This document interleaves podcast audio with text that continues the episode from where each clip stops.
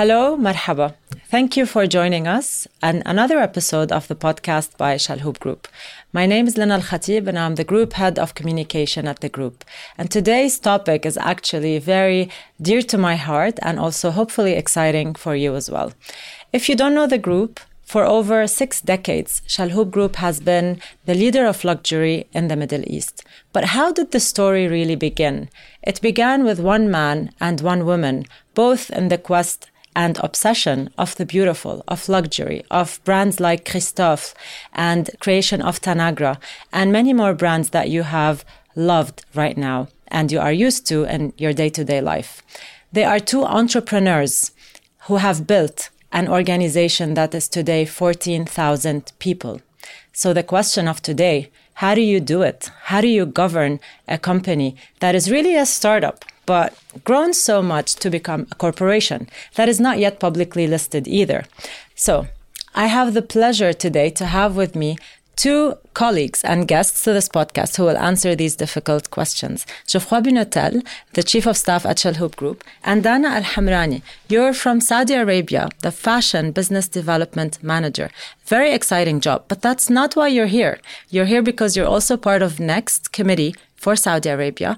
And well, I'm not going to tell what next is because that's what you're here to do. So thank you so much for joining me and welcome to the podcast. Thank you for having us, Lynn. We're really excited to be here. Yeah. So, Geoffroy, I think uh, you have a very easy, easy job at our group. But it's really interesting when we were having discussions about governance. We're often asked, like, you know, you move to a family company from a multinational. How is it like, you know, is it like one person decides everything and, um, and how is it run, especially at the size? So um, tell us a little bit more when it comes to the governance, which is that G part of the ESG that, um, that we keep talking about.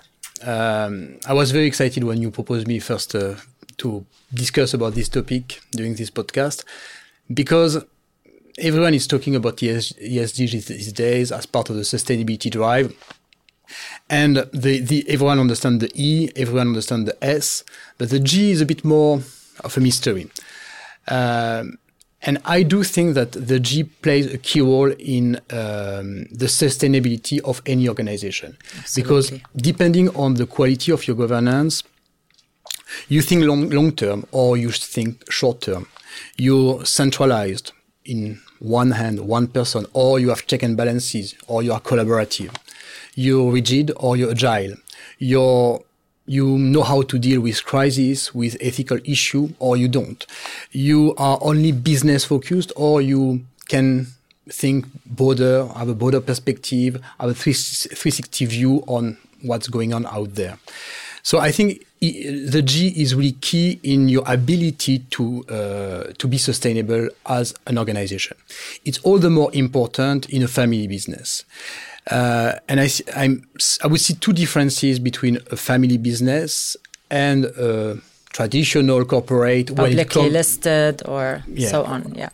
Uh, when it comes to governance. The first one is time. The second one is, uh, I would call it flexibility. Time, um, the relationship to time is very different into a publicly listed or traditional corporation because your shareholders if you're publicly listed, may change on a daily basis. Your CEO may change every three to five years. Uh, so there is a rotation that is much more frequent. When you're a family business, your shareholders are stable uh, and are here to stay, and it creates a certain also um, stability, more stability into your organization. It comes with advantages and it comes with drawback as well. The advantages is that you may think longer term. You can invest on the long run. You don't have a quarterly report to issue to uh, convince the market that you are on the right track. You can invest more into your people. You can be more empathetic. Um, you can develop a bigger sense of belonging. But there are also risks and, and drawbacks. Um, the first risk is a lack of check and balances. Decisions are, take, are taken by one or small group of person. You may have an insider outsider kind of structure into your teams. Uh, loyalty, politics may sometimes take over. and you may also lack uh, innovation and have a tendency to st- stagnate. So there are advantages and drawbacks, and, and, I think it's very important to see how a group like Chalhoub have tried to uh, tap into the advantages of being a family business, uh, to think long term, to be uh, uh, forward looking, but at the same time, I've tried to mitigate uh, and to put the risk under control to avoid certain negative tendency of being a family business when it comes to governance. So, uh, very interesting how you put things into this context because uh, the way you mentioned it's kind of the two extremes of the spectrum, where historically corporations and publicly listed companies almost lacked that empathy and they were all about results, numbers, numbers, numbers, and family businesses were all about family and uh, people within the, um, the the organization or the actually not organization within the family business, and now both of them are kind of trying to meet in the middle, where corporations are putting people also first, a lot of focus on mental uh, well being, on uh, working flexibility, and so on. And family business are also trying to put a bit more organization into the financials and the results and how they operate and how they lead. So when I joined Chalhoub Group personally, I felt, you know, I was personally really very excited to come work with you and with Patrick you know, honestly, Patrick Chalhoub is today uh, the the heritage, the family is one of the big reasons why people join. But when you join, then you stay for different reasons because you feel, and I mean, my humble opinion, it's kind of the best of both worlds. So. Tell us a little more how you, with, within your scope, you do this kind of best of both worlds for Chalhoub Group specifically. Um, so I think the first um, first thing is to try to put some structure in the way we, um, we, we, we build this governance. Not for the sake of just having structure and processes, but really for the sake of having those checks and balances that we mentioned, to be able to manage risks in a proper way, to have different perspectives, to have new blood, to ignite innovation. So that's how we have tried to think uh, our committees, if you like, uh, and our governance, to, to use a, a broader word. Uh, for instance, the group has a group advisory board. So I think it's very important that our leaders and our CEO to start with and the family are surrounded by by advisors that can bring who can bring a different perspective, uh, different way of doing things, have a fresh look at our business and our strategy. We used to have a strategy committee that has helped also shape, especially our digital transformation in the past. We have created a few years ago shadow committee, shadow COMEX, shadow executive committee like Next and Next KSA, um, that are being part of, uh, as you mentioned, of Next KSA. Um, and those are committees that can help our CEO or presidents to uh, have different perspective to to to take the feedback of people who are closer to the market, closer to our people, closer to our employees, uh, in a non-political way, non-hierarchical way. Because it's also important. I mentioned that sometimes family business can have this kind of insider-outsider, loyalty-driven political game. So it's very important that we put in place some structure to avoid that. that. And I think next and next KSA is a perfect um, forum to address certain issues directly to our group CEO without the filter of the hierarchy. So that's one Absolutely. of the things we have done uh, to to uh, to like have the best of breed between uh, the he- more heavy governance of traditional corporate and the agility, if you like, yeah. of a family business. Yeah, it brings objectivity and kind of this neutrality. But I think if we were to step back, the reason why, let's say, we talk about Next as a committee, um, when uh, when we were developing the kind of the the group profile, the story, the story of the group, um, we were talking about our purpose and values, right? So we said, um, you know, our purpose to inspire, accelerate, delight, and the values are excellence and entrepreneurial spirit, and of course, respect. So you see that you know, the way when I discussed it with the family was like, so this is the DNA of our family you know but now we articulated it in a way that is the dna of the organization. And you see that entrepreneurial spirit as well stays within the dna and no matter how big the company grows that entrepreneurship stays and it stays in different way be it through corporate innovation be it through the greenhouse how we incubate startups. So you you see this as not just an add-on to to look cool is for us to keep our essence and and the value so very interesting but the other notion of next so just maybe to give a bit of context before we go to you dana um, our group is in mainly mainly in the GCC. We do have an international presence. Uh, we have direct operations in India, in Egypt, investment presence in sub-Saharan Africa and Latin America, and of course through Christofle brand we have international presence. Our core markets are UAE and KSA, right? So part of this kind of servant leadership, this having this uh, objectivity and creating next committee uh, was the notion of servant leadership, right? So again, the the family thought that you know we want the leaders to really keep that entrepreneurship, and the only way to keep it is to empower the young generation, the man- middle management, to inspire and influence decisions for top management. So next committee was created in a structural way, not just feelings and emotions and let's be servant leaders in a fluffy way. It's actually in the structure. There is Next. So, Dana, tell us more about Next and then zoom in a bit on Next KSA that you are part of. Sure. Thank you, Lynn. So, I'm fortunate enough to have joined Next uh, about six months ago. So I'm still. Congratulations. Thank you. I'm a part of the new cohort. So I'm still learning. But uh, at the very beginning, what struck me the most about Next is that it's a group of thought leaders within the group. Uh, in different verticals and different departments that come together in a forum where they share and learn from each other. So you know, they wouldn't necessarily work together within their departments, but through Next, they get to learn about, you know, their different experiences and, uh, and work together to reach KPIs that ultimately benefit the group as a whole. Um, and so, in a nutshell, uh, that's what Next is about. I'm fortunate to be a part of Next Saudi, which specifically focuses on initiatives that benefit Saudi. And as you know, Saudi is a main focus for the group moving forward.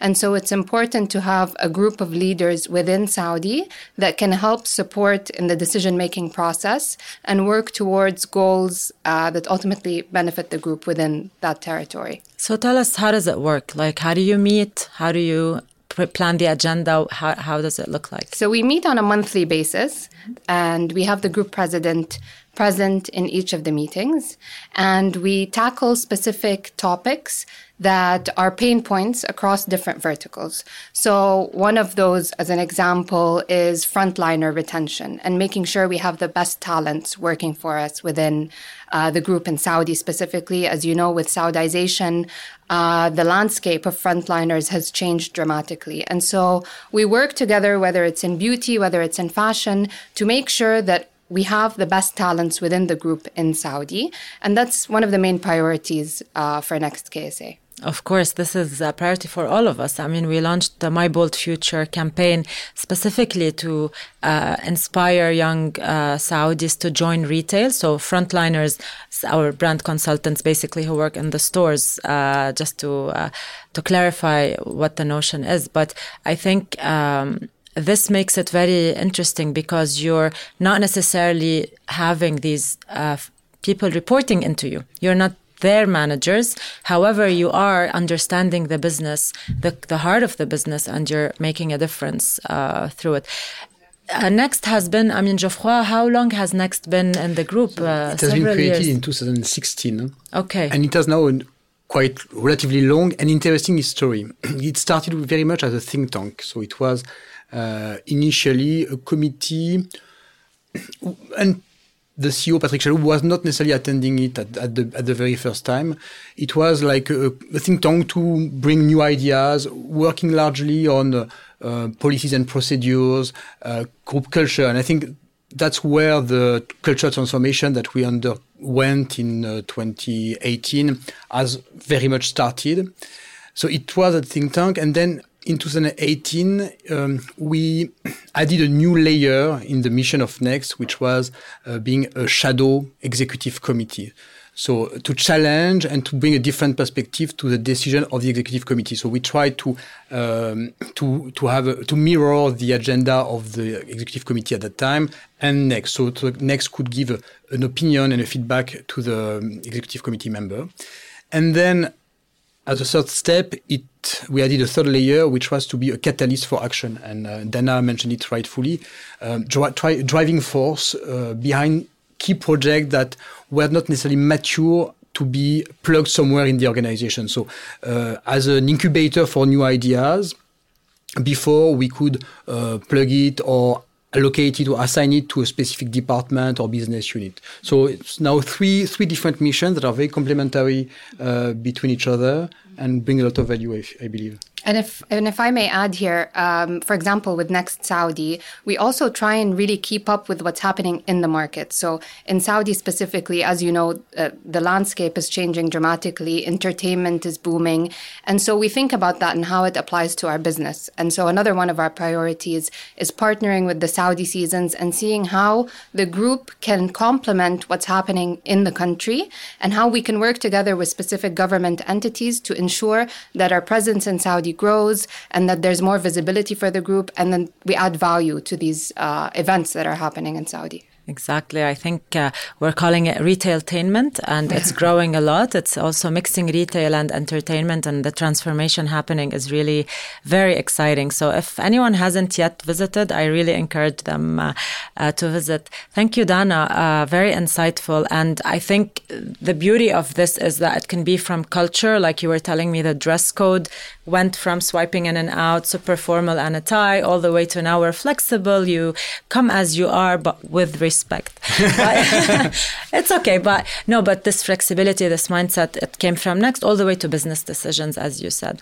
So I think um, going back to sustainability, uh, we talk about environmental social governance. So we covered the aspect of how the board of presidents, the advisory board, how next is there, but also interestingly, also Geoffroy, from what you're um, leading is also the alumni relationship of course, historically, even everywhere, if you leave a group or you leave a company, it's like a marriage, you know, no, don't talk to me, you resigned, uh, you know, it's like a divorce almost with a, with a nasty uh, lawsuit. But now it's more like, you know, um, you go, you, uh, you know, you're still a friend of, of the company, of the group. We want to keep a relationship you know, some traditional people might think, you know, how are we doing this? No, you know, they left us, they're traitors. So please tell me a bit more about this mindset shift, if anything, before we talk just about alumni program. It's a mindset shift that has to do with also government's retention, leadership, and people's growth.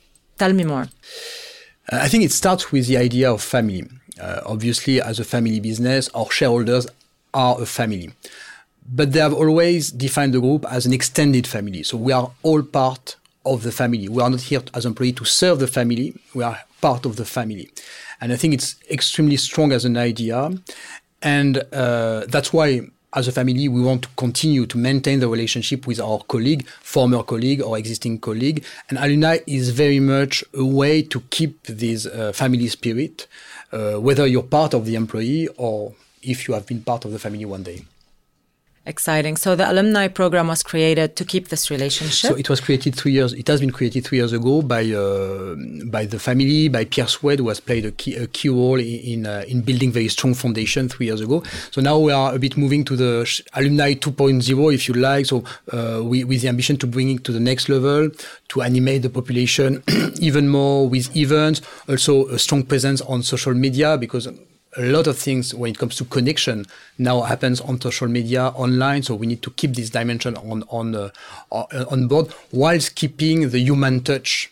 Uh, people want connection. They want human connection. They want emotion. So it's very important also to meet physically but to walk on the on, on our two feet and our two legs to have the digital part to get the connection. the digital digital hybrid uh, relationship. Yeah. No, I mean, uh, it's uh, very interesting because we've, in our two podcasts ago, we had Marilena. She's a boomerang, so an alumni who came back to the group, but also some alumni are becoming uh, mentors or supporting with the learning and development or workshops. So I think the relationship is very um, mature in that sense and uh, keeps this um, yeah. leadership and innovation and uh, creativity going.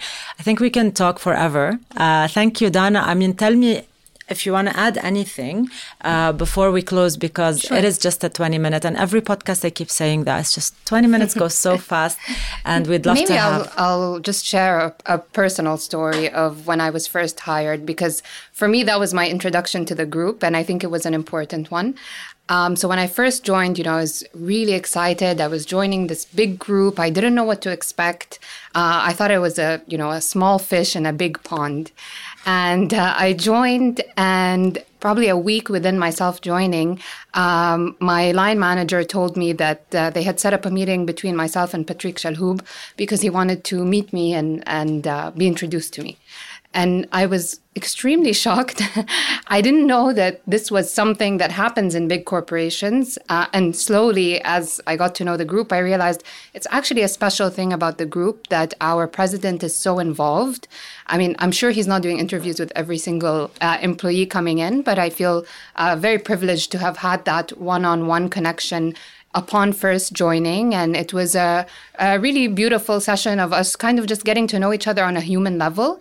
And so to me, that kind of brings back that family aspect. It felt like he was welcoming me to the Chalhoub family. And uh, I hold that very dear to my heart until today, obviously. And it's something to keep in mind when thinking of a family business is there's still that human connection, no matter how big the, the company is and we do have a coffee with uh, with the president uh, for new joiners actually at the group, and uh, they appreciate it a lot. I, I know they've they've told me, especially my team members when they first joined, um, and I think the beauty of it is cascading this with all the presidents and how they are doing it, and this becomes again the governance aspect. So how can the family DNA within all the leaders of the group be transcribed? Maybe this is another podcast topic. Thank you very much for joining me, Geoffroy, Thank Dana. You, Thank, Thank you, you very much for watching and listening. As usual, share your feedback and tell us what you'd like to hear more of. And thanks again. Bye bye.